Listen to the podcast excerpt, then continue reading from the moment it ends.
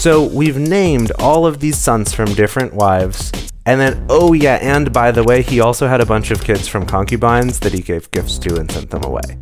So Isaac's there's the important one. there's even more that we don't even get named. So there's here. a million billion sons. million billion. Right. So so okay. the song "Father Abraham had many sons," And many and sons many sons had had Father Father Abraham. It's it is true.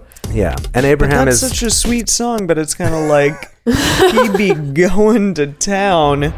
If you're happy with the same old ways of dating, If you enjoy sucking at communication, and you have no desire to improve your romantic life, then our podcast might not be for you. but if you want some out of the box ideas to deepen your current relationships, broaden your sexual horizons, develop a better understanding of yourself, or learn more about non monogamy, Then you've come to the right place. I'm Jace, I'm Emily. and I'm Dedeker. and this is the Multiamory Podcast. Songs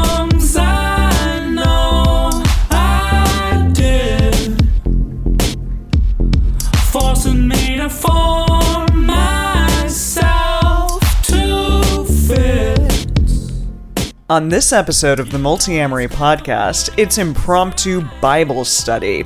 So, if you've listened to our podcast for a while, you've probably heard the lack of religious upbringing that I have personally had, but fortunately, my two brilliant co hosts are very well versed in Bible things, all things Bible.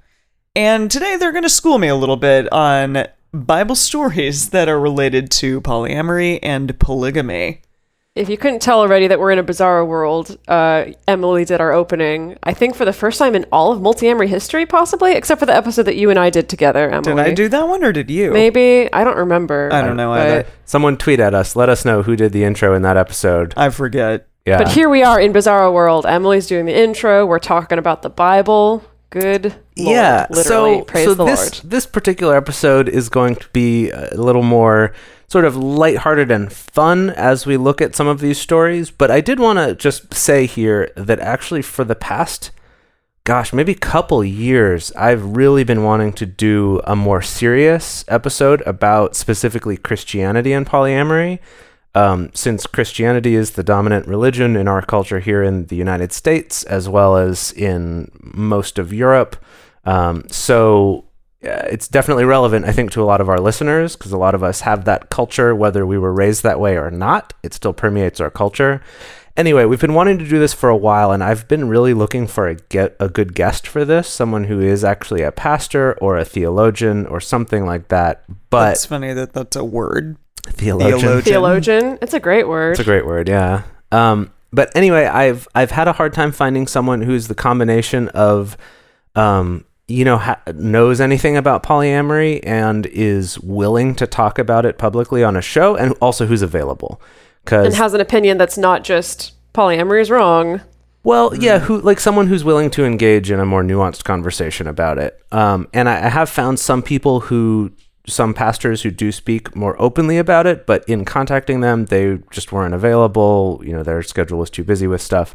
So anyway, just so you know, that is something I do really want to do because that is a, a topic that I think would be relevant to a lot of our listeners. So if you know anyone, let yeah, us if you Let us know know. anyone, Yeah. definitely send us send them our way. Um, yeah, it is interesting because as some of our listeners probably know, you know, Jace and I both had uh, evangelical Christian upbringings um, that were were different, obviously, in their own individual respects, but still a lot of similar through lines and like the kind of doctrine that we were raised on. Um, neither of us identify as Christian anymore. Um, but I do think it is interesting to have this conversation kind of examining the stories that we were raised with and what we were taught about multi partner relationships and if any of that's translated to our philosophies as adults. I don't know. I guess we'll discover that in the, this episode, maybe. I Um, mean, y'all know a lot of Christian things that I don't, and music, and you're singing it. It's the kind of thing where it's like, even if you don't identify as Christian anymore, it's a lot of brain space that these stories and like parables and songs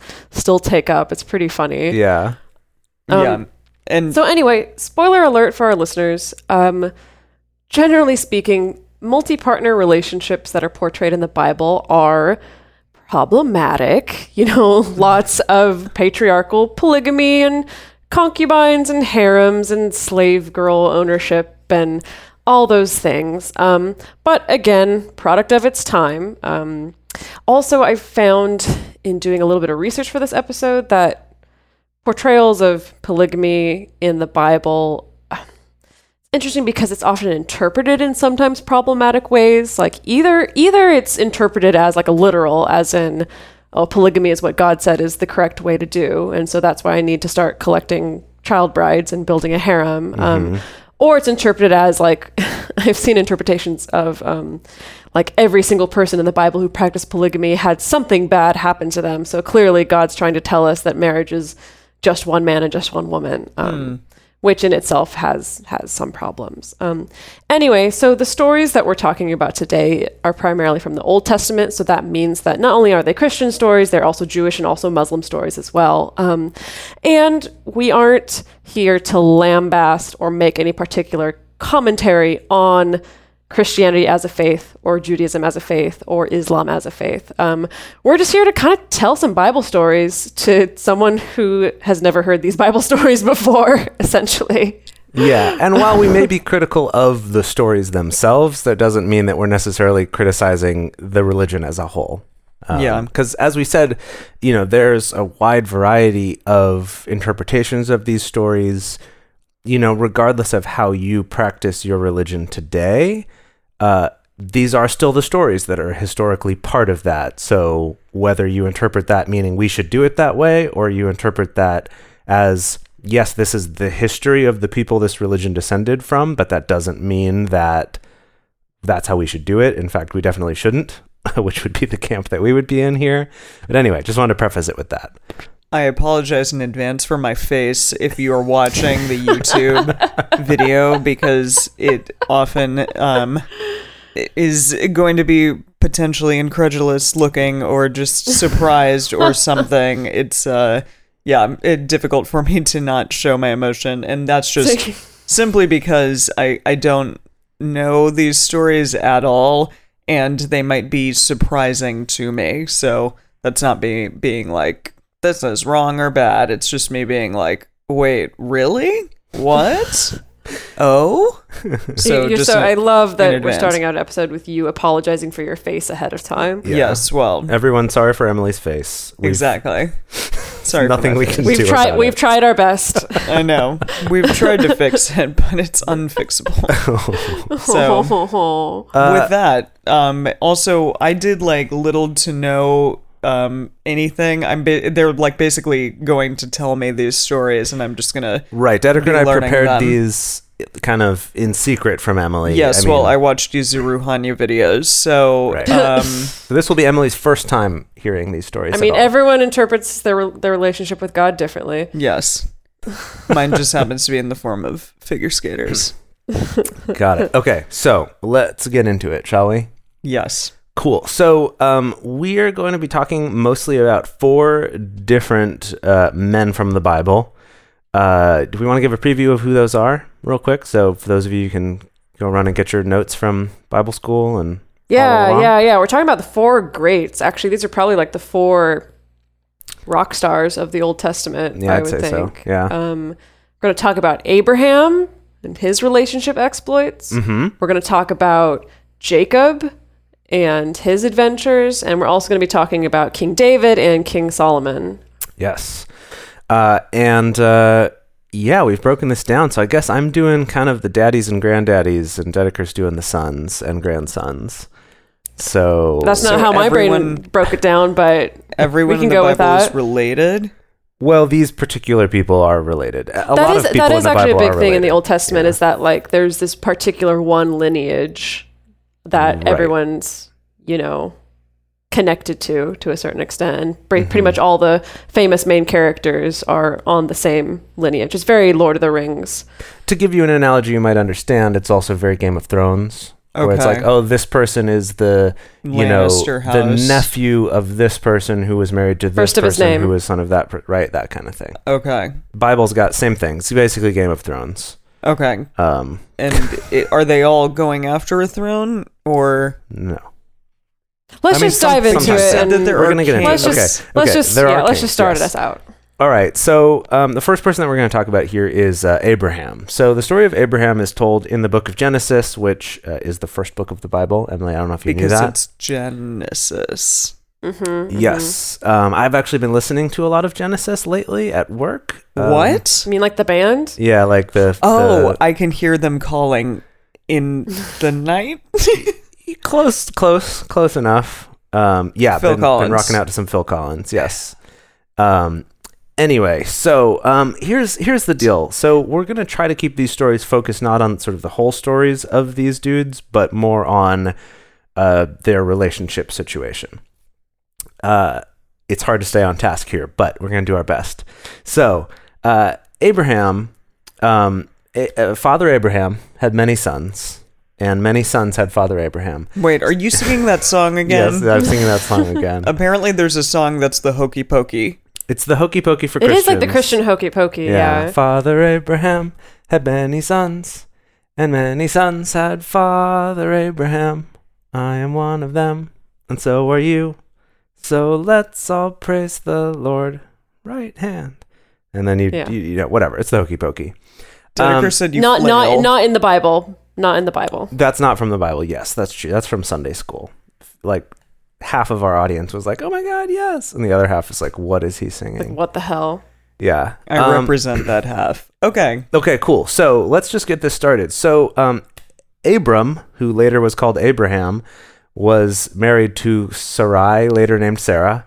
There's a lot of name changing in the Bible. Just just That's accept it. very confusing. There's lots of changing names to other names that sound very similar to the first names.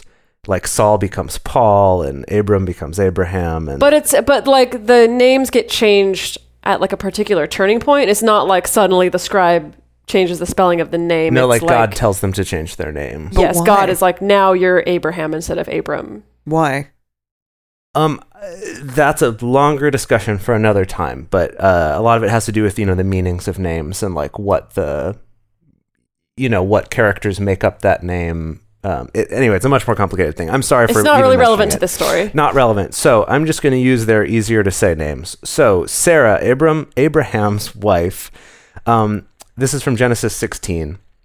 Uh, had borne him no children, but she had an Egyptian slave named Hagar the Horrible. I'm sorry, it's probably it's probably Hagar. Um, Hagar, just Hagar. Yeah. But Hagar is that isn't that from something? Hagar. Hagar the Horrible was a comic strip Oh, growing right, up the comic in, the, strip. in the Sunday papers. Yes. Um. So, uh, but she had an Egyptian slave named Hagar, uh, and so she said to Abraham, "The Lord has kept me from having children. Go sleep with my slave. Perhaps I can build a family through her." So okay, so we already established like some very progressive. You know, I can't have a child, but I'm totally fine for you to go and have a child with someone else. It'll be great. Right. This was a very common practice at the time when uh, wives were not able to conceive, would be to have some kind of a concubine or a slave or someone like that do the actual childbearing. Didn't Anne Boleyn get her head cut off for something similar? I don't know. What's that story? Uh, It's not in the Bible, so. Okay. I don't know. you- Maybe you're not. jumping way too far ahead in history. Yeah. We got to Yeah, bring it back. Okay. Right. Okay. Keep Okay, going. so so Abraham agreed to what Sarah said. Uh, so after Abram had been living in Canaan ten years, Sarah, his wife, took her Egyptian slave Hagar and gave her to her husband to be his wife. So he did marry her. For those of you out there, like yes, you do still need to get married before you have sex. Um, oh, he married Hagar the Horrible. yeah. Okay. Yes. In addition to his wife Sarah. Okay, so now Yeah. we got two wives. And now he's got two Now wives. It's got two wives. Yes. So he slept with Hagar and she conceived. Um, but when she was pregnant, she began to despise her mistress. Then Sarah said to Abraham, "You're responsible. This, this is your fault." No, she said, "You are responsible for the wrong I'm suffering. I put my slave in your arms, and now that she knows she's pregnant, she despises me. May the Lord judge between you and me." And he said, "The slave is in your hands. Do with her whatever you think is best." So she treated Hagar real bad, and Hagar ran away. And then Hagar ran away and was at a spring in the desert, and an angel of the Lord came to her and said, um, Hagar, slave of Sarah, where have you come from and where are you going? And she said, I'm running away. And the angel said, Go back to your mistress and submit to her, and I will increase your descendants so much that they will be too numerous to count. And she's I like, I don't know if that's really a good and she's like, bargaining chip sold. there. She was like, sold. You got me. That sounds great. That does not like all the little babies coming. Yeah, right. Okay. So she went back and she bore Abraham a son, and he gave him the name Ishmael. Okay. Um, and uh, Abraham, by the way, was 68 years old when Hagar. It says 86 here. I'm sorry. Yes, 86. I'm. I read that backwards. Yes. Man. There's there's some controversy about that. I've heard some people think that the way that back in this time, the way that they counted years was different, and so that's why Mm. Yeah. a lot of the ages in the Bible seem really, really old, or like the Especially number ends up being a lot higher than maybe it was in reality. Other people say like Right. because of God's blessing or something, people were living longer back then. Like I, I, I haven't looked into any you know Yeah. interpretations recently, but that is what I've heard. Okay, cool. So, all right. So we've got here first we have the setup right of, of her giving her slave to her husband. So he and marries then her, treating her metamor horribly. treating her. Yeah, I was gonna badly. say, Yeah. I was like, anyone in the anyone who complains to me about like get, not getting along with their metamor, I want to whip out like, well, you know, could be Well, a lot it's not as worse. bad. You could have been a slave Yeah. and had your partner just tell your metamor, uh, do whatever you want with her, totally. and it could have been real bad. Yep. Um, so then, anyway, fast forward now um, a number of years, and uh, some angels, like once again, come and are talking to um, Abraham, and they, I just really love this story, so I'm going to read this here. Uh, they say, um, "I will surely return to you about this time next year, and Sarah, your wife, will have a son." Now Sarah was listening at the entrance to the tent, which was behind him.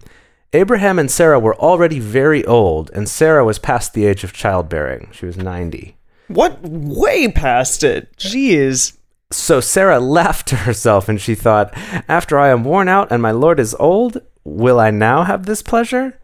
Then the Lord said to Abraham, Why did Sarah laugh and say, Will I really have a child now that I am old? Is anything too hard for the Lord? I will return to you at the appointed time next year, and Sarah will have a son. Sarah was afraid, so she lied and said, I did not laugh. But he said, Yes, you did laugh. this is in the Bible. What? Uh, That's And they go they go back and forth for another six chapters arguing about it. No, but seriously though, that's it, and then cuts to an entirely different story, right? Like the the Bible cuts right off after Yes, you like did laugh. I did not laugh. Yes, you did. laugh. Yes, you did laugh, and then she has a baby.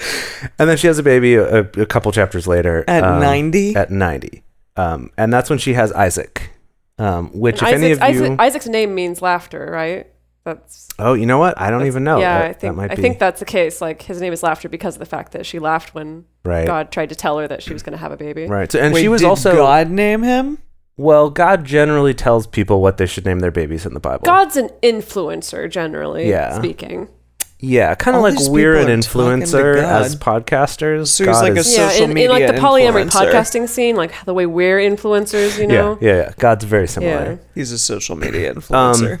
Okay. Also, so to go back to shitty metamor situations, so Hagar's son Ishmael, who's now uh, maybe eight or something like that, he's still a kid. Mm-hmm. Um, they find him. Maybe he's a little bit older than that, but they find him making fun of Isaac, and so they exile both him and his mom.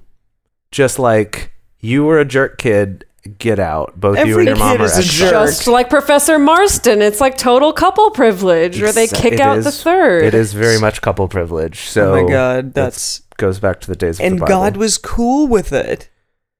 Yeah, I mean, Yeah. well, well, except remember that God had promised to um to uh, uh Give Hag- Hagar the Hagar- horrible to Hagar that her descendants would you know be too normal numerable to count.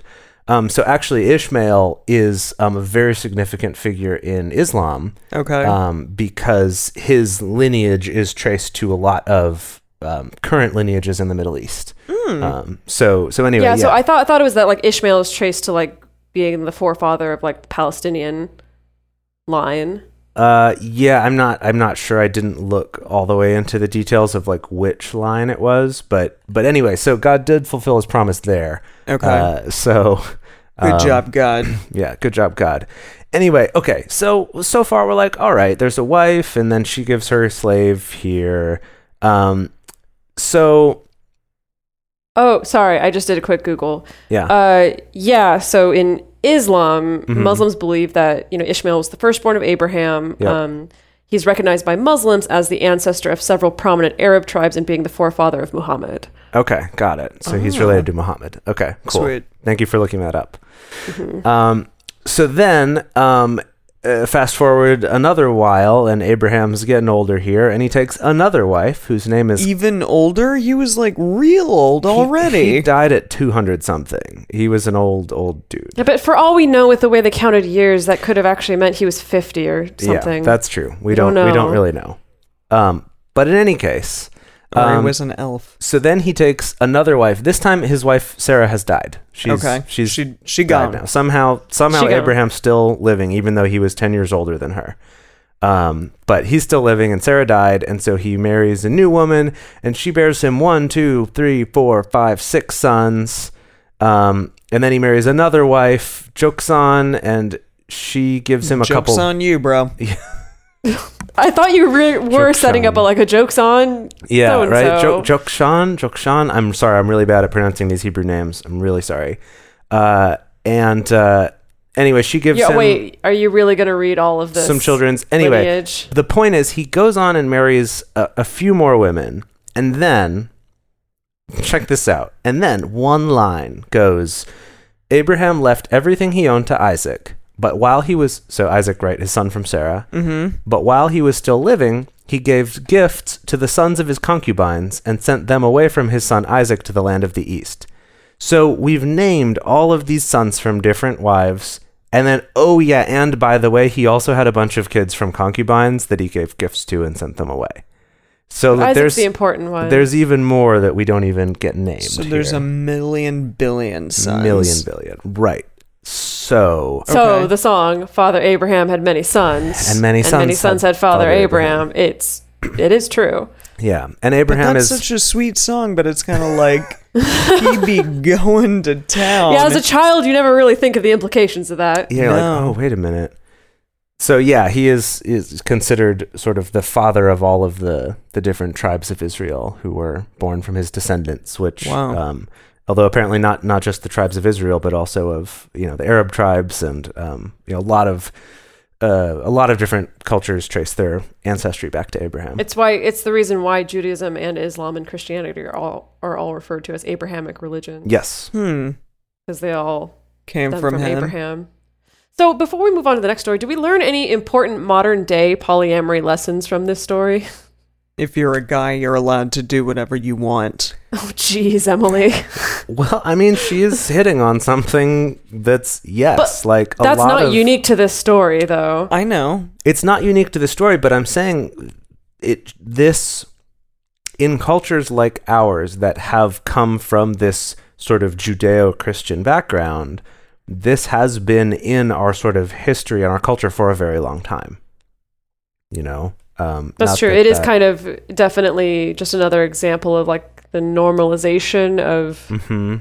this myth that we buy into that like men want to have multiple partners and women don't. Right, right, totally, and like valuing virginity in women, uh, which will come up in the second half of this episode. Um, Oh, Don't worry, don't worry. We'll talk about some virgins. okay. I'm not worried. so Uh, any anything else? Did you did you learn any lessons, studs? Um, well, I feel like it was kind of a if I'm really grasping at straws here, it's kind of like Mhm. if you're not getting along with your metamor, sometimes it is okay to just stick it out and it'll pay off in the end. Actually, I feel like really it was just kind of encouraging you like if you're met, like if you're being abused by your metamor, just deal with it, which is not really a good great. lesson. Not Yeah. great. No. Um, yeah, it is a somewhat troubling story actually. When you really, when you look at it not from the point of view of Abraham, which is the point of view the story's told from, but the point of view of all the other characters, it's like this kind of sucks. Like, this is not a great story for most of the other people involved. Yeah, and that guy like seemed super self-serving. He just was like, "I need some kids. I need some more kids." Well, gonna... that's I don't think that was just Abraham's fault. That was kind of the mo of like spread your seed as far as you freaking can and have lots of descendants. Yeah. And well, Well, and, succeeded. and well, the Lord also did command him to, you know, go Spread and that damn seed. Yes, and that and Basically. it told him that he would be the father of all these tribes and Hmm. you know for generations and generations and he was like my wife can't even have kids and the lord was like shut your face I'll show you. yeah Shut your face. all right let's move on before we Okay, yeah, let's keep moving on. Okay. Um, He's a so Emily, the next god. person we're talking about is Jacob, who is the grandson of Abraham. Jacob, is the chi- jacob jacob and sons depended on farming to earn their keep i'm gonna sing songs about all of the uh people we talk about here if i can the people. What was That's that from, from? Joseph and the Amazing Technicolor Dreamcoat. Not a song that we sang in Bible study, but I did do it in Joseph and the Amazing Technicolor Dreamcoat when I played the Pharaoh. You would play a pharaoh. I was great as the Pharaoh. Why Don't would you he play the Pharaoh? I've never seen the show. Oh, really? I know that it was an Andrew Lloyd Webber show. Yeah, the Pharaoh is basically Elvis. Like he's Oh. like done in the style of Elvis. He's, Did you shake you your know. hips I about? I did. I actually some parents complained. no joke. In high school, I did this like summer, not summer. Uh, I did this youth theater thing, and um, yes, uh, some parents apparently didn't get the whole Elvis thing and complained about me being like too sexual with waving my Because you gyrated around. your pelvis? Oh my you and god. your pelvis. yeah. Who no, wouldn't get I that that could have been a- a fly on that wall. Good heavens. Wow. Okay. Well, let's move past that imagery and again talk about Jacob. Um, so Jacob is also another important player in the Old Testament. So he's the grandson of Abraham, you know, the son of Isaac. Um, Jacob, his, his story is really long. We're not going to get into all of it, but he is given by God. God gives him the name Israel, which is why we get Yep. why the country of Israel is named Israel. It's Okay. because the Lord came to Jacob and told him that's your name now. Um, Wait, he was like, "Your name ain't Jacob anymore. It's Yep. Israel." Yes. Yep. So everyone Yes. was like, "Yo, Israel." Yes. Trust me, this happens a, yes. a lot in the Bible. Just comes up a with it. lot. Yeah, this is yeah. incredibly confusing. Okay, keep going. Um, but we're still going to call him Jacob. Um, He goes on to have 12 sons, and those 12 sons become the leaders of the 12 tribes of Israel, which is another really important part of the Old Testament. Anyway, none of that's really, really important. So, where this story begins, when we're talking about Jacob's love life, um, under some dubious circumstances, Jacob is kind of, he's on the lam, he's on the run, he's in the desert. Um, Wait, trying is to this escape. before or after the twelve sons? This is before. This is Oh, before. okay, he's a, okay, he is okay. a strapping young single man Yep. right now at this point. Okay, Um, Bachelor Paradise. Yes. Yes, yes, exactly. So, speaking of Bachelor in Paradise, um, okay, so the love story of Jacob and Rachel is one of the really famous love stories in the Bible, especially in the, the Old Testament. Um, so basically, Jacob comes across like another tribe, and he learns by talking to the tribe that actually they're related to him, like they're like some second cousins or something like that. Mhm. Okay. Um, and um, he meets Rachel, who's a shepherdess in this tribe. Um, and I'm just going to read from Genesis 29 uh, what their first encounter was. Okay. So while he was talking with them, Rachel came with her father's sheep, for she was a shepherd. When Jacob saw Rachel and, and Laban's sheep, Laban is the chief of the, the tribe, he went over and rolled the stone away from the mouth of the well and watered his uncle's sheep. So he goes over, tries to help her, you know. Uh, then Jacob kissed Rachel and began to weep aloud. Um, Why? also, keep going, um, keep going. consent.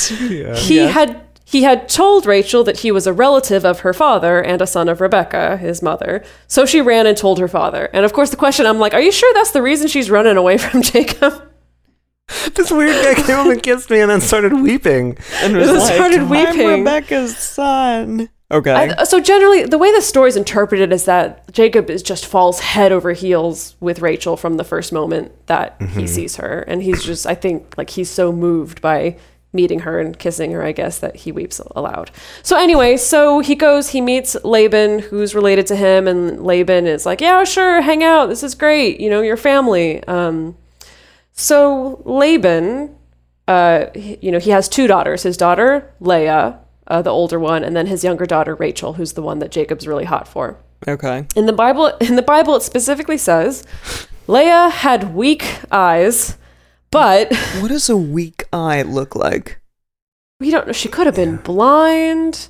She Oh, could I have see. just Okay. had she Yeah, She had poor eyesight. maybe. I don't Okay. know. She could have just had an astigmatism. We don't know. It just says she has weak eyes. Or they could have But Ra- looked weak. Maybe she just didn't have a piercing gaze. I, I they, really like- don't know. Right, yeah. Um, but Rachel had a lovely figure and was beautiful.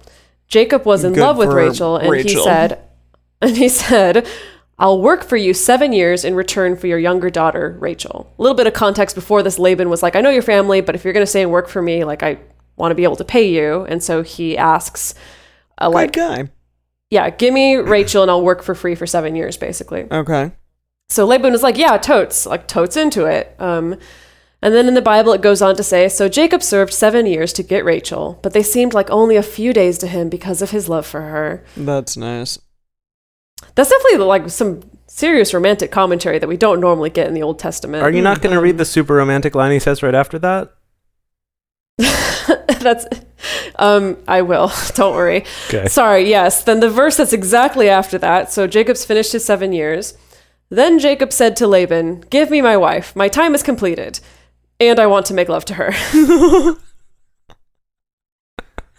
The Um, father goes, ew. So then what happens now? So normally this seems like a pretty tradi- traditional love story. Well, traditional-ish, I guess. Um, uh, then Laban pulls a fast one on Jacob.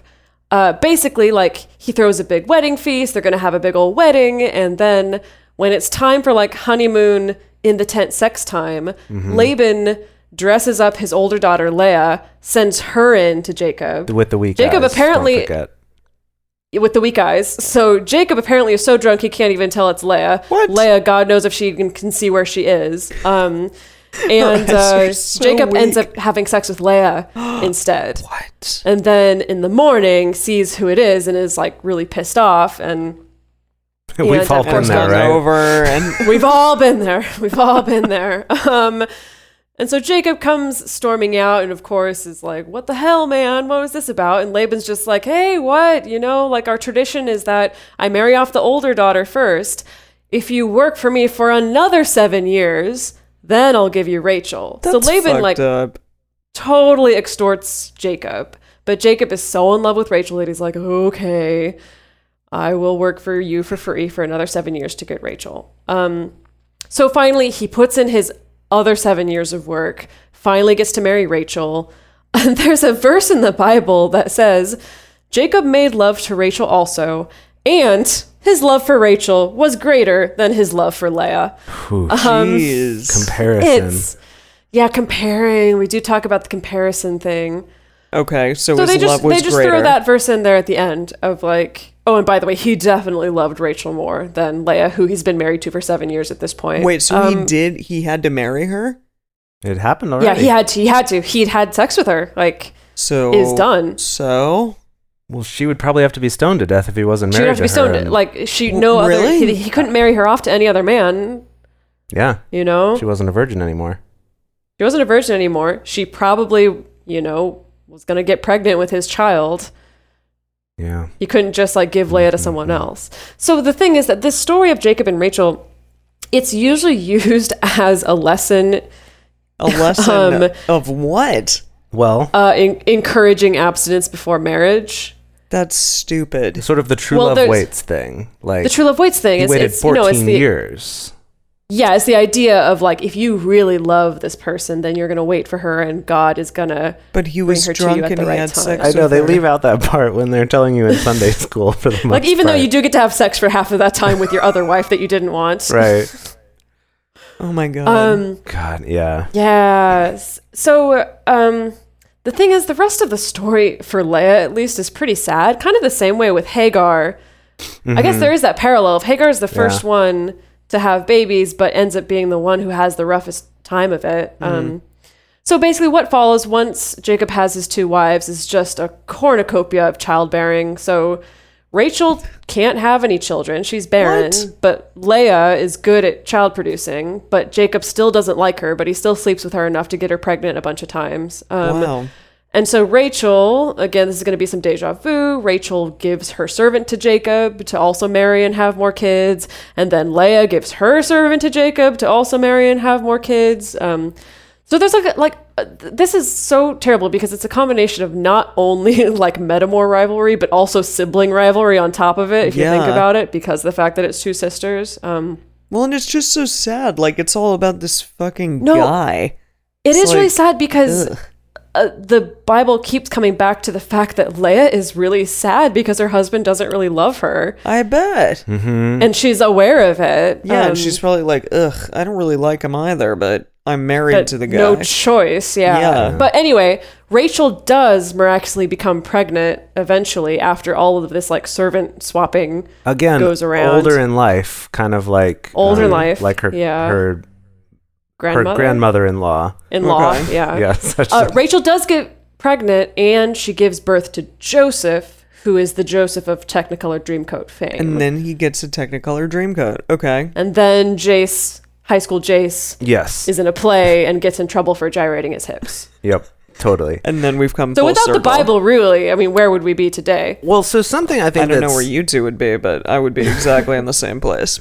Continue. something that is somewhat uh, you know relevant to things we talk about on this show like we talked about with the comparison thing of like you know but his love for rachel was greater than his love for leah that here too even with his kids when joseph is born it's like he finally has a son from his favorite wife and so that's why he gives him this resplendent coat. coat, that all Yeah, the like other he brothers totally favors joseph and all the other oh, she- brothers yeah. are jealous of that I which bet is- they are. which is what the whole story of Joseph and the Amazing Technicolor Dreamcoat is. Wait. And then what happens in it? that's that's a no- whole a other whole story other for another story. time Okay. I'd love to tell it to you, um, but I would recommend just seeing if you could watch Joseph and the Amazing Technicolor Dreamcoat because that would be a more entertaining way to hear the story. True. I don't Yeah. know. True. It's a Anyway, okay. It's some good. It's some good music. It's Andrew Lloyd Webber. You know, it's I gonna be love catchy. Andrew Lloyd It's good stuff. yeah. Did we learn any applicable polyamory or non-monogamy lessons from the story of Jacob and Rachel and Leah? Don't let your parents use you in a ploy to get some guy to work for you for 14 fucking years. Maybe don't get too drunk on your wedding night. Uh, you know what? Okay, I like it. I will take that lesson. We did just talk last week about not getting too drunk at polyamory meetups. Right. So yeah, let's have that be the lesson here. Or What- on your wedding night. What a story to, for the lesson to be don't drink too much.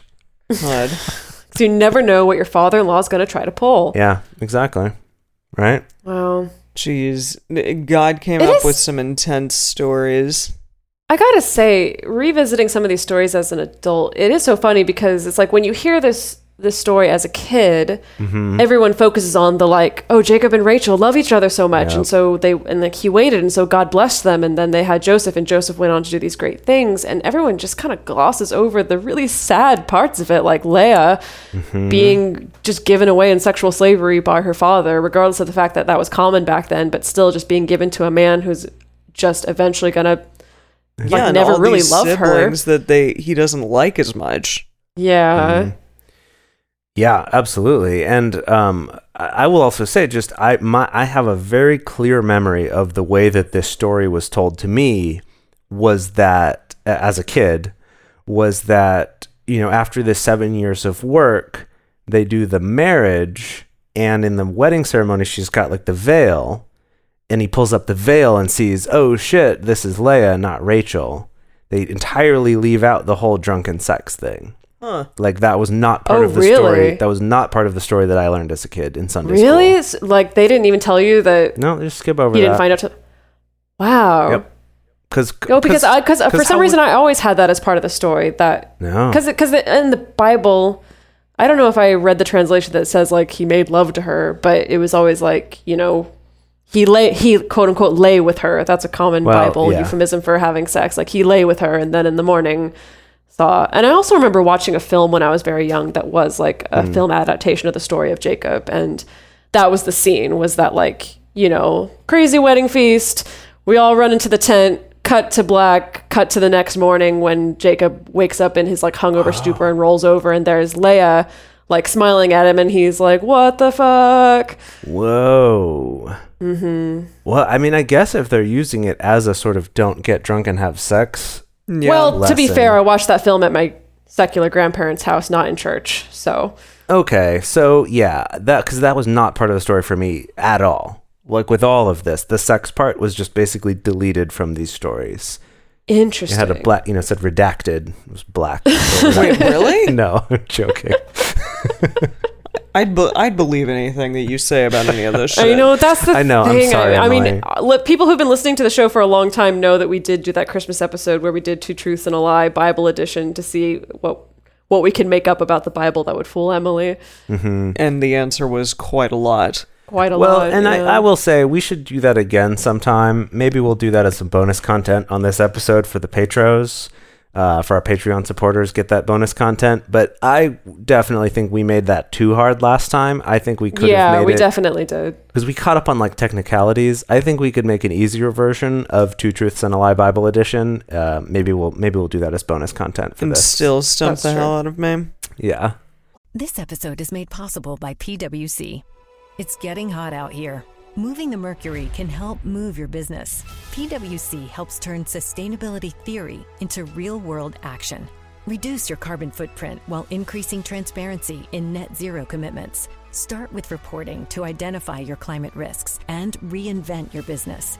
Create a more sustainable business and a stronger planet.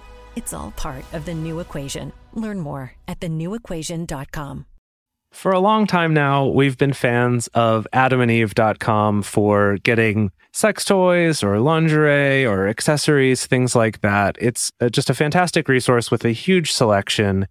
And now, not only do we have a fantastic offer, but we also have a promo code that will work on adammale.com and evestoys.com, which are their sites specifically for LGBTQ audiences. And our code is fantastic. It's 50% off of almost any item in the store and free discreet shipping when you use our code MULTI. Yes, we love adamandeve.com and have for years. They are our oldest and longest sponsor, and they just keep on giving great gifts to us and to our listeners. You can bring more pleasure and satisfaction into your bedroom by going to adamandeve.com, adammale.com, or evestoys.com and select any one item. It can be, you know, an adventurous new toy or anything you desire, something fun, something sexy, whatever sounds good. So just enter offer code MULTI at checkout and you'll get 50% off almost any item plus free shipping. That's multi, M U L T I, at adamandeve.com, adammale.com, or evestoys.com. This is an exclusive offer that is specific to this podcast, and it's better than any offer that is currently available on their site. So again, use code MULTI to get you not just the 50% discount, but also the 100% free shipping. Code M U L T I. Tell me the next one. Someone. Tell me. Uh, yeah. All right. So now we're moving on to the stories of King David and King Solomon. And Um, these people David's a big one. grand people, grandson people. Um. Yes, Da- King David was the father of King Solomon. Yes. Oh. Yes, they are related. So You know, I went to I went to King David's tomb when I was in Jerusalem. Oh, Wait, he was a real person? He was yeah. He was, all these are all these are real people. yeah. They are? I thought that they were fictional people. no, they're real. well, people. that's a bigger discussion for another time, but. But Sorry, no, no. I mean, that, that's the like- thing about the Old Testament is like it's a combination of not just a faith document, but also an actual historical document that does track like the genealogy um, I mean, of. okay. Well, and like I was saying at the, It's like Noah, like, what is that? That's not real. well, yes. Okay. So uh, it. Gosh, I'm sorry. This is a This, bigger. yeah, this is now a conversation big, than a we big have I'm time. sorry, conversation I'm all of a sudden about like with the biblical interpretation. Right. What's the line between what was real, what was not, what was interpretation, what was based on facts? What is cool though is that there is a whole field of study which is specifically biblical history, Mm-hmm. um, where people do exactly that. They try to find other sources to verify whether or not uh, certain people existed at all, whether or not they said or did certain things, whether they related to certain people. Um, you know, there are places where, like in the Bible, actually, um, King David, for example, uh, who we're about to talk about in two different books in the Bible, is attributed as being a different number son out of a different number of siblings. Whoa. There are small differences because it is it was an oral tradition. It was an oral history that eventually got written down. Yeah, from like So- a hell of a long time ago. Right, from a long time ago. Sorry, excuse Um, me using the word hell. Yes. Um, so anyway, yes, that is a whole much bigger field of study, which is fascinating. Honestly, I think it's super fascinating. But it's not what we're talking about right now. Right now, we're talking about David, uh, King David. I, I'm blanking on a song about King David. I'm sure there are. I was trying to think of that too.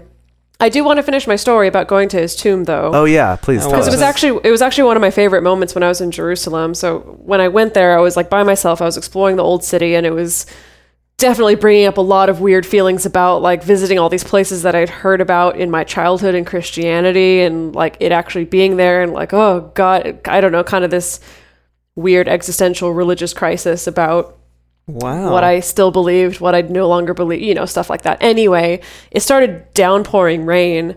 And so, like, really, really intensely and really suddenly. And so I just like ran into this building, this like really old ancient building, and kind of like ducked to the side to get some cover.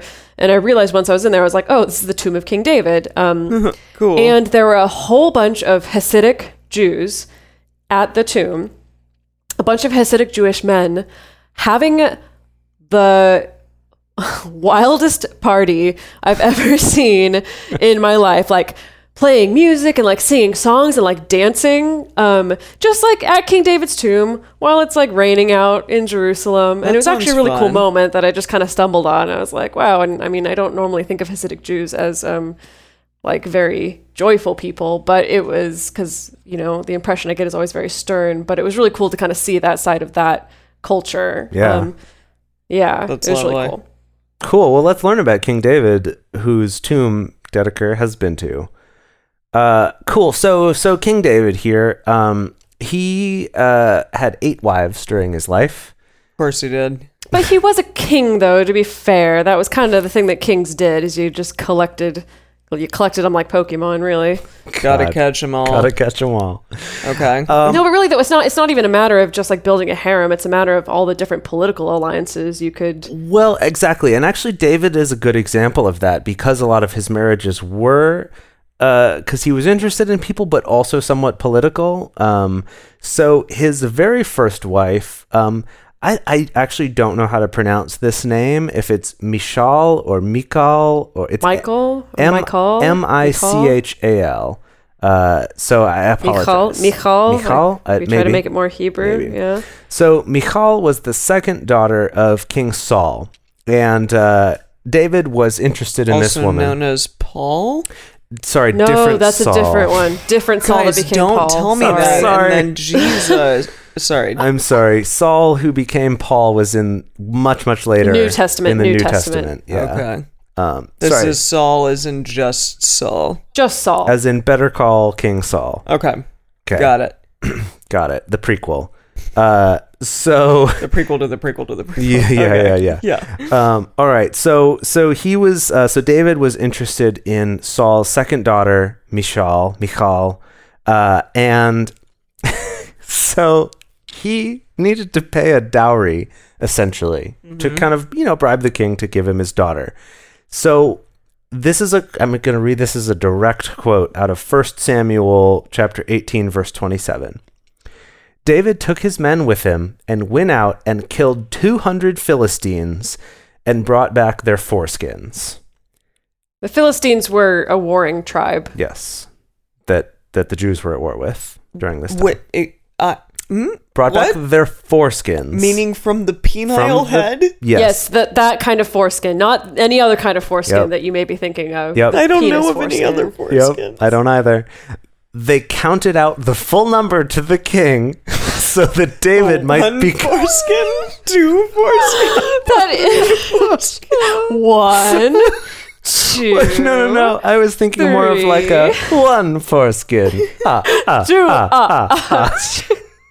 It took a long time. It took a very long time because they laughed after each one to hide their fucking horror at what they were doing. Um, Can you imagine? So wait a minute, wait a minute, wait a minute. Did this mean that they were like at a bris? No, they killed them all and cut off no, like much like because they killed them. They killed them. you know like And instead then- of taking ears or scalps or something, they took foreskin. kind of like we're gonna circumcise them in you know In- in- post mortem. yeah. Postmortem, yeah. Oh, That was okay. And Oh. Emily, this is not the only instance of the Bible of a mass foreskin removal. Yes, but we're not going to get into those It's today. happens at least three or four times. Yes.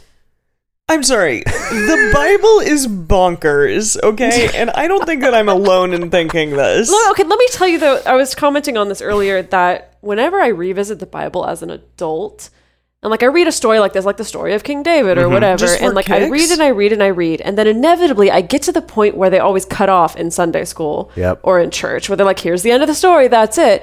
And if I keep reading. It does become bonkers, like because it Yeah. does become like all the weird stuff that they would never bring up in a sermon, like collecting 200 foreskins. Where I'm Exactly. like, wait, what? What? What? this has been in here this entire time? What? Yep. It's But I can't imagine my like wild. sweet grandmother who was a Christian scientist, which is also rather bonkers. Uh-huh. If anyone is Christian scientist, sorry, but yeah. Um and I can't imagine her reading the Bible and just being like, yeah, yep, foreskins. foreskins, no prob. But And the then- thing to bear in mind, though, is at least what I understood of Christian culture when I was in it. I don't know how it is now. It was kind of accepted that, like, not a lot of Christians have read every single word of the Bible. I mean, that You know, is Obvious. probably clear. Because well, because it now. is a big book, to be fair, and then also on top of it, like usually you're just kind of relying on a leader to kind of take you through the Bible, like a pastor, to Yep. kind of point out the most important parts, so that you don't necessarily have to just sit at home and read it cover to cover. Some Christians do. Uh, you know, so I know in my church they did have a specific class that you could take that was like over the course of the year you read the entire Bible. Um, so some people do, but it's at least in the culture that I grew up in, it wasn't like mandatory that everybody reads every single word of the Bible. definitely so that's read why the there's. whole thing.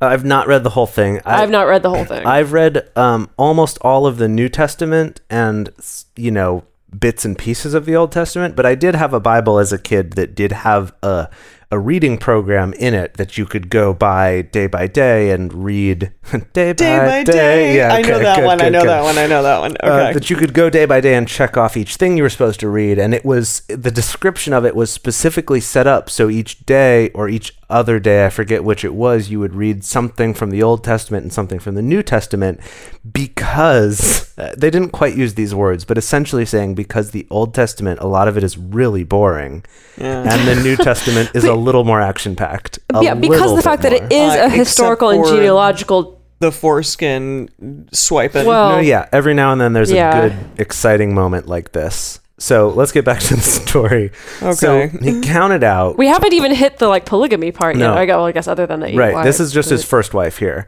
So he counts out all the foreskins. I can't even imagine what it smelled like in that room. Good fucking Hmm. god. Gives them to yes. the king to say, "Now I want your second daughter, and I'll become your son-in-law." And Saul's like, "Dude, impressed." Uh, so then he, he gave his daughter Michal to him. So, um, fun story. So, okay, here's a, this is a little aside actually. So Michal had no children with David. Of course not, because none of the first wives do, Well, except okay. for Leah, I guess. Yes, Okay, how That is a theme, huh? Well, Leah was the first wife, technically, Uh, but not the true. first but the one first, that not he the first love. I yeah. don't know. Okay. I don't know if there was love here. Honestly, this could just be a political move. There, there is. There, this story doesn't have a lot of like, oh, and he fell so hard for her, whatever. We'll actually get to that. This seems like a political Later. move because it involves like so. killing Philistines. I think you so. know? Yeah. Um.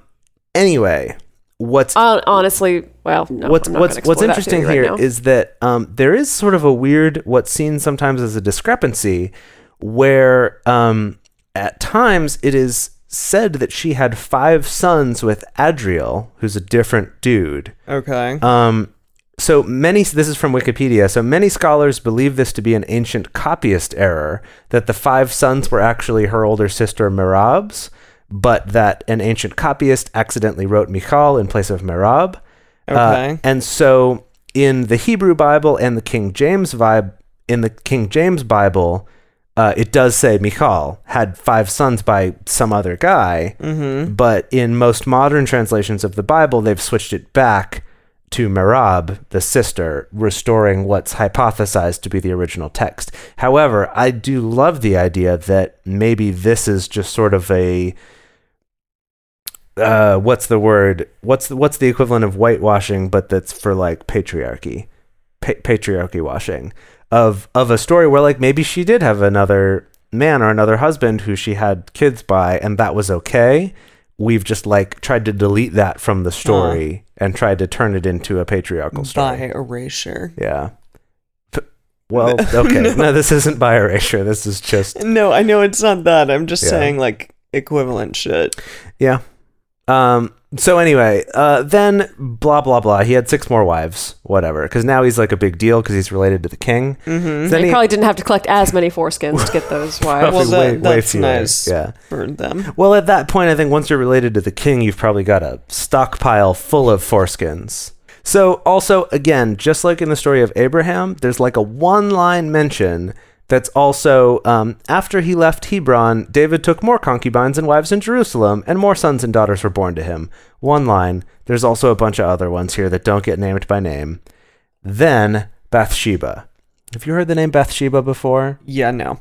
No? Okay, got it. So she's a pretty famous uh, Bible character here. I do recall looking over like kind of stealthily and I saw some tits. That's all. That, I did have a picture of Bathsheba's tits up on my screen earlier. Yes. Um, it's Uh, I believe it'd probably be an interpretation of Bathsheba's tits. yes. who- This is Because that's this that's is not a- in the Bible. There's no description. Oh, of it's her at the tits in Louvre. I Bible, was just there. Yeah, this is a painting by Willem Drost Oh. in 1654 at the Louvre Museum. I saw so many tits on that trip. Yes. They were Tell at us the about Bathsheba. All right, so Yes. Bathsheba. So here's this is from 2 Samuel chapter 11. So one evening David got up from his bed and walked around on the roof of the palace. From just the, for kicks. from for kicks. From the roof he saw a woman bathing. The woman was very beautiful. That's why she's naked in that picture. Okay. Yep. And David sent someone to find out about her. The man said, She is Bathsheba, daughter of Eliam and wife of Uriah the Hittite. Then David sent messengers to her. She came to him, and she and he slept with her. Of course he did. Then she went back home. The woman conceived and sent word to David, saying, I am pregnant. That's just She a sent, him, note. she sent him a text. I am pregnant. I was thinking like a telegram. It's like, I am pregnant. Stop. I'm pregnant. Full stop. Yeah. New Um, phone who dis? So, so anyway, he sees this hot lady, finds out she's married to somebody else, And it's like, don't care. and he's like, "Don't care, I'm Like, the don't king. care. I'm the king. It's good Yep. to be the king. It's good to be the king." Uh huh. Uh, he does her. She gets pregnant, and then um, his her husband comes back from war because he's in in King David's army. Oh shit. Comes back from war, and David's like, "Bro, you're back." Uh, this is me interpreting the Bible, by the way. This is Okay. not a quote anymore. Bro, you're back. Like, go home and do your wife, man. Like, you gotta go do her. And he's just like, no. How Like, he's could I? He's trying to have some some like How could I liability do her? there. Right. He's like, how could I do that? I just came back from war. I just want to chill here at the palace, bro. and David's bro, like, don't you no, get no, off?" seriously, like, stay here like a day, but then go fuck your wife, please. And he doesn't. he doesn't. He just hangs out at the palace. And, And he's then like, he's like- nah. She getting bigger and bigger. So then he's like, King David's like, shit, I need a second plan. So he tells his generals, hey, I need you to plan it out in the battle so that this dude ends up on the front lines in a really shitty place in the battlefield and gets killed. Uh, which does happen. He gets killed. And then King David's like, oh shit, your husband died. And then he marries Bathsheba. Uh, and then um, God's real pissed about it, though. Yeah, I bet. Yeah. God's not happy God's about like, it Nah. and Okay. uh, that first son dies and Oh. king david's like that, that- like that's God's punishment. king david interpreted it it even says in the bible that king david interprets that as that being his punishment Okay. Oh, Um, interesting. yeah interesting it, it like doesn't even commit to being like that's the truth it just he interprets it that way uh, but then she has a second son who he names solomon and he ends up naming him as the heir to the throne Okay. which is also a recurring theme in the bible of not the firstborn sons being the heir to the throne it's just like Uh, their favorite born sons. yep basically Uh, kind Okay. of, yeah. yeah Yeah, so the interesting thing with the story of Bathsheba is the fact that Bathsheba constantly gets slut shamed yeah from what I've seen. Like, uh, you know, Bathsheba's kind of held up as like, well, why was she bathing on the roof when she knew that David could see her? When Uh, it's like clearly David's like the king. wanted to take a bath, bitch. yeah, no, and David's the king. He's kind of the one calling the shots here, and just like, you know, almost, you know, I don't know. I don't want to get too deep into it, but you know, power dynamics are there, and like she can't really say no if the king is like, "Hey, come sleep with me," Hashtag you me stuff too. like that. I- yeah, exactly. Um, also, So I, I, sorry, yeah. sorry, go ahead. I, I was just going to say one other thing. We mentioned consent earlier on in this, and that it kind of wasn't acknowledged in a story.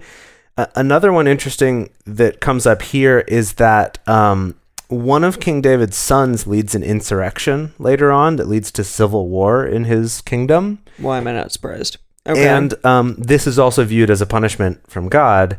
Um, so, to, to uh, essentially, by getting advice from a relative of Bathsheba, his son Absalom has sexual intercourse out on the roof, essentially in public, with 10 of his father's concubines. What? Wait, what? what? I never read that part of the wait, Bible. This yes. is another example of like they never covered this in Sunday school. Exactly. This is 2 Samuel chapter 16, verses 20 through 23, for those of you who want to look this up at home. So they he has like a like a reverse gangbang on the roof. Well, here's the here's the thing. Again, not a lot of details given, but it's like, is he raping these women on the roof Fuck. so that everyone around can hear, or is he just having consensual sex with them on the roof? You know, because maybe they're like, "Cool, this is the new king." I don't like. I don't know. It's not even mentioned. Like they- My like, money's on the the raping version. I know, non-consensual I know, sex. I know. It's it's awful. Um, anyway, super fucked up, and this is also viewed as punishment from God for David uh, being a dickhead and killing off a man so he could marry his wife. Well, this has just made me uncomfortable. So are there any positive lessons that we could apply to multi-partner relationships that we learned in this one? Positive? No. Just okay, that I think, it's great like, to be if- king and okay. a man. Just Again. because you're you just because you're a person who has multiple partners doesn't mean that you should try to encourage people to cheat with you. Yeah. Or in it, Mhm. try to find a way to kill your metamour. Don't kill your Don't metaphor. kill your metamour. That's the lesson. Please. Don't kill your metamour, or God will punish you, and your son will have sex with your concubines. Also, the it's sad. Like there's so many concubines, and it, like Well. so much slut shaming and hmm It's God. the concubine thing is kind of a mix because it's like yes, this is like awful, like just owning women's bodies and treating them like chattel and as sex slaves. Then on the other hand, I also think about the fact that if you were a woman living back at that time and the king took favor on you and wanted to make you a concubine, um, that was like the, probably the best promotion you could get in your life at that time. That's like your only opportunity for invest for advancement. Is like sure you're a sex slave, but you live close to the palace and you're going to be fed and taken care of for the rest of your mm-hmm. life. Sure. And so it's you know it establishes the same thing of women kind of needing to have these very extreme survival techniques in order to get by No, it because is- the fact that the world's not very kind to them. Yep, it is an upsetting thing, but So basically, what I've been learning from these stories is that we haven't really come that far as a society since 2,000 years ago. Well, I like to think that there's less metamour murder yeah, yeah, less statistically. less Sure. metamour murder, uh, which is good because I feel like I may have been murdered in the past if that were a thing. Um, I mean, and we don't have actual. Oh, jeez! If you lived in a past time when it was possible to murder your metamour, you, yeah, you probably would have been. Yeah. Um, and also, you know, that we don't have concubines now. So, like, cool. Mm-hmm. We've, we've, you know, we've come someplace. It's been a few thousand years, though. We, I mean, we have different kinds of sexual slavery now. But yeah, yeah. Yeah. No, you're right. Nothing's Yeah. better. Nothing's better. Everything's doomed. Uh huh. All right. Okay. Tell us Last about story? tell us about King Solomon, and let's uh, bring Well, this home. I liked. I think the story of Solomon's a little bit less depressing than David. Let's Okay. fucking Um, hope so. I do hope so. So Solomon, ki- uh, son of David and Bathsheba, the 2nd son. Um, Solomon, again, another important figure. He built the first temple in Jerusalem. Um, he was known for extreme wisdom. He, Yep. I don't know if this is a true story or not, but there's a story that's often attributed to him of, I don't know, Em, if you've heard the story of like the two women who both had babies, but one of the babies died, and then both women were trying to claim that the remaining baby was theirs. Yeah, and he's so, like cut it in half. Yes, yeah, that's attributed to King Solomon that he was the one who did that baby cutting. Wait, did they actually cut her? No, no, Oh, like yeah, that was the whole point of it is oh. that like the woman Who was actually Who- the the who was actually the mother was, the like, one "No, who was no." like, no, don't cut the baby in half. Let the other woman have it. yeah, you know. and he was like, clearly was the- aha, you be the mother. elementary, dear Watson. You're the mother. Anyway, so King Solomon, that's his whole jam. Yep. King Solomon's thing was quantity, I would say. Um, Go on. he was known for having, oh gosh, I thought I copied the numbers, but I think it's something like 300 wives Ugh. and 700 concubines. God, Wow. Um, he's one I, of those I guys. don't who's know like, if that's I've had sex with a thousand women. No, no, both like both of those I numbers are in the hundreds. And I, I may have been flipping those two, but still, it's both of those numbers are in the hundreds. I don't know if that's at the same time. I don't know if that's just like over the course of his kingly career. This is how many wives and concubines he went His through. kingly resume lists. um, so like Solomon was famous for just having tons and tons and tons of ladies. wow. Um, Okay. and specifically, he also, it just, the Bible says he loved many foreign women.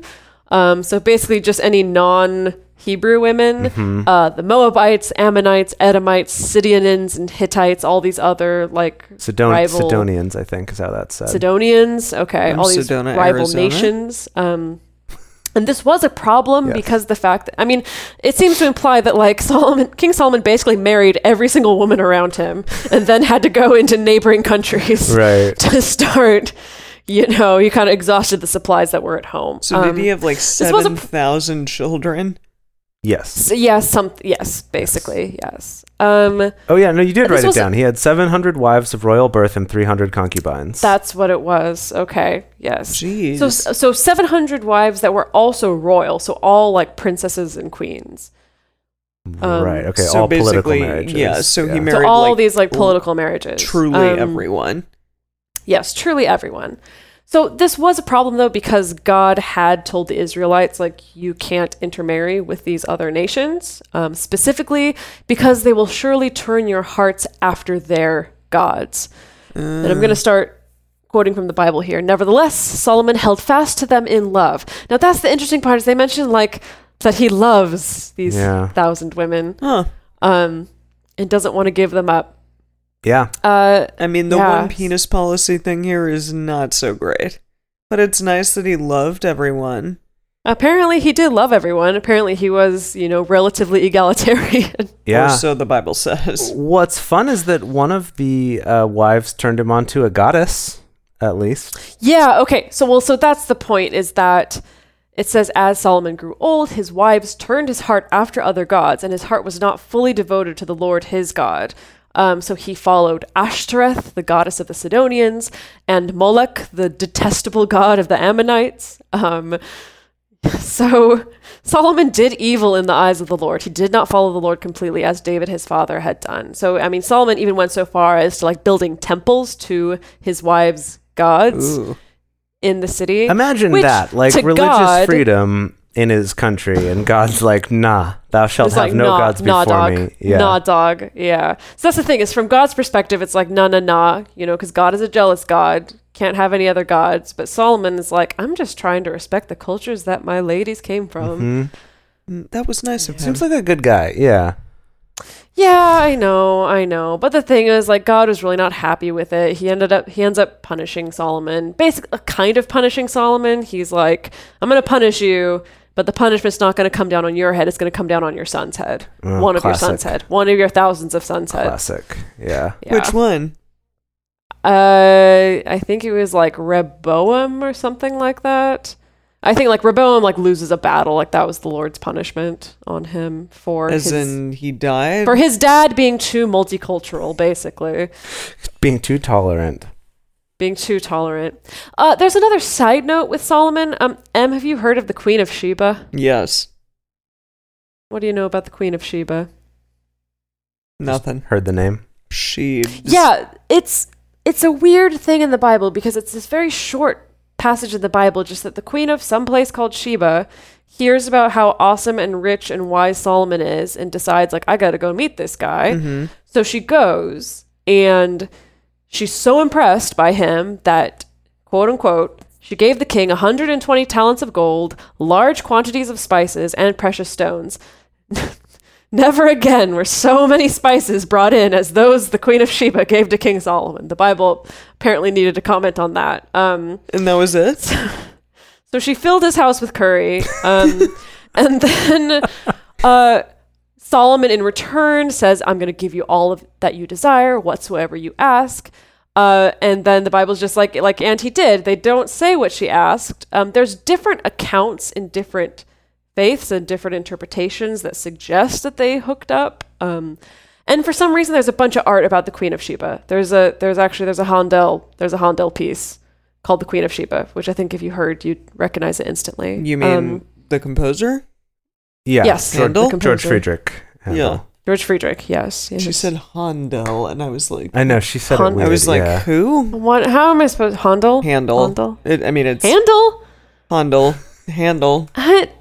I, Jace, you're the one who studied Handel. music things. uh, what it? What is it supposed to be?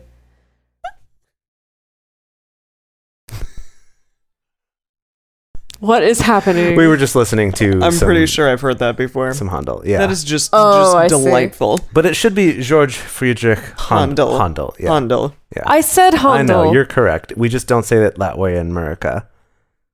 We say Handel. Handel. Handel. Give me a handle of whiskey while I listen to some Handel. Anyway, uh, what lessons can we take away from the story of Solomon? Um, Solomon is a multicultural guy, but apparently God is jealous and not polyamorous. But also, God's like, hey man, that's not cool. But like, uh, let's just do a little punishment. I guess there's a there's a couple interpretations of this. There's the one interpretation where Solomon is like this super egalitarian, loving, multicultural Mhm. guy who's like, "Oh yeah, baby, like you want to worship freaking the goddess Ashtoreth? Like I'll totally use my funds to build a temple just for you because your religious expression is that important to me, even though it's not mine, but I'm not going to condemn you for that. Like Yep. feel free, go ahead." So he's like a super woke dude, at least religiously. Or I feel like more realistically, it's like he got into all these political marriages, and another part of political ties is like, and I'll even build a temple honoring your god in my city to show how good of a team player I am. So that's probably more realistically what it was. Yeah, I mean, I like the other interpretation better, but but sure, yeah. I, I think it actually is an interesting example of the ways that we can see. I mean, we see it in modern day politics as well, where you'll have certain people who um, will be viewed by some as like, oh my gosh, this person is really moving things forward in terms of cultural acceptance and like offering asylum to people who need it, you know, helping out in the world. And then other people will be like, oh, look at this fucking cuck who, you know, can't stand up for anything and is helping the infidels. They probably don't use the word infidels, but you know what I mean? Expressing that type of sentiment. Um, right or or someone else who's like a very um, again sort of multicultural like pro tolerance and acceptance person and to someone else it's like they're destroying family values Mm. i think it is interesting seeing that i know that's not really relevant to our topic here of of polygamy and polyamory in the bible Let's face it, it's all just 700 polygamy. It's not wives. polyamory. Well, yeah, no, the only like the only examples of women in the Bible with multiple partners are all basically prostitutes. Yeah, although I mean that's maybe a topic for another time, but there is even you know, there are arguments like Mary Magdalene who loves to be talked about as this prostitute who Jesus talked to and whatever. Um, there are other accounts and biblical historians who actually make the argument that she was actually one of Jesus's disciples. yeah, I've and heard it actually Yeah. wasn't until later that she was kind yeah, of Yeah, we read the Da Vinci Code. well. There's I did read the Da Vinci Code. That's great. See, look, you've got some Bible knowledge. Um, but that isn't just a Da Vinci Code thing, right? There are there are some biblical historians who make that argument um, that there may have been other female disciples as well. Mm. Again, uh, you know, it's hard to know because all of this has been decided uh, by men um, at various Exactly. points through history. Even the Bible as we know it, there were a lot more books that made up sort of the the history of Israel, and at one point, um, they you know translated these all into German, and uh, you know we're like putting together the Bible, and it was a, a king at the time, I believe, who just decided like these are the books that are legit and stay in, and these are the no, books. you're talking. You're talking like way further back before they were translating it into German. that was You're before talking German. About the, okay, the Council of Nicaea. That Got was it. like Constantine, Emperor Constantine, like in the Roman. thank you. Sorry, yes, I'm confusing Yeah. my Bible stories or my post. no, but it's like it's post-Bible been stories. translated from like you know Hebrew to Aramaic to Greek to Latin to right. Old English and Old German, and you know the, how it goes. The story like- with the German translation is that they had translators. They had some, you know, a bunch of translators all go off for a year separately and translate the Bible into German. And the story goes that all of them came back a year later, or however long it was, and they all had an identical translation of it. Bullshit. Right? Bullshit. But that's I the, call that, it bullshit. that is the story, at least. That it's why that is often used as one of the source translations of the Bible because there were these several translations that came back the same. anyway, I guess to bring it all together, I it was really interesting for me to revisit these stories after having lived a long time in multi-partner relationships and Mhm. suddenly seeing these weird like stories come out where I was like, "Oh my god, metamour relations. It all makes sense." um, yeah, and it is really interesting definitely to think about the fact that you know, in Western culture with our Judeo Christian background, we have a long history of having these multi partner or polygamous stories baked into our Mhm. culture um, that are, you know, in some kind of interpretations, like kind of weird, a little bit funny, and in other interpretations, really toxic and awful. So I guess Yeah. do with that what you will. Uh yeah, definitely. I mean, I learned a lot today, but I learned that, like, I don't know. It's problematic. These stories are really problematic, and it's not incredibly surprising to me that we have the problems that we have today, considering how steeped into our culture these stories are. Certainly. Well, there's al- but there's also a lot of things of the fact that like this was one translation that we're Mhm. reading from. There's a lot of things when people go back and go back to like original Hebrew when they examine what the original Hebrew word is, they're like, "Oh my gosh, actually it's this totally different word that totally changes the tone and the meaning of Yes. this passage." Like there's so many instances of that in the Bible where things depending on how you translate it can sound either really awful and toxic or actually not that bad and really inspiring and wonderful. So it's It is really an interesting tricky. thing. Yeah, translation is is fascinating. I when I was uh, studying abroad in Russia, we did some translation work like as part of a class, and that really drove home for me because at the at that time I was still Christian. I was actually going to an American Baptist church at the time, um, and it really drove home for me though how much power translators have, like how much how much there are things you cannot translate literally. That translation Mhm. isn't a one to one thing. There's a lot of interpretation that goes into it. And, you know, later in my life now studying Japanese, like I see that even more so, I think, than I did with Russian. Um, but definitely translating from something like ancient Aramaic all the way forward through several other languages in between into modern day English. Of course, yeah. Like there are so many decisions that had to be made about interpreting the meaning of things that we now take as like even the idea that someone would think that the Bible is literally the word of God is like even if you will accept the argument that it was that would have been in Aramaic and this has gone through so many translations by different human beings normal been like people when you go through like Japanese Google Translate 10 times and then see what you got on the other side. Right. Yeah. Do do a YouTube search for like I think it's Japanese translation or like Google Translate song lyrics. There are people who like do back and forth through Google Translate like to Japanese and back to English and back again over and over again and then they sing those lyrics to popular songs. And it's just absurd what kinds of stuff you come up with after going back and forth. That's amazing. That's essentially what's happened with the Bible. It's sort of this telephone game through multiple languages. Like gosh, of course. Yeah. There's so much to be interpreted, which I think is it what I think is nice at least um, about this episode for me being able to revisit these things is just reminding myself and and I hope all of us that so much of it is about what are the lessons you're going to take from this that no one even us can tell you like this is the way it should be but it's like what does what meaning does this have for you is there relevance to this? Just because someone's done something a certain way doesn't mean that's the only way to do it. I think it actually touches on a lot of themes that we do talk about a lot on this show. Mm-hmm. So, shall we Well, bring it maybe home? we should. Maybe someday we could do a more deeper, a deeper religious dive.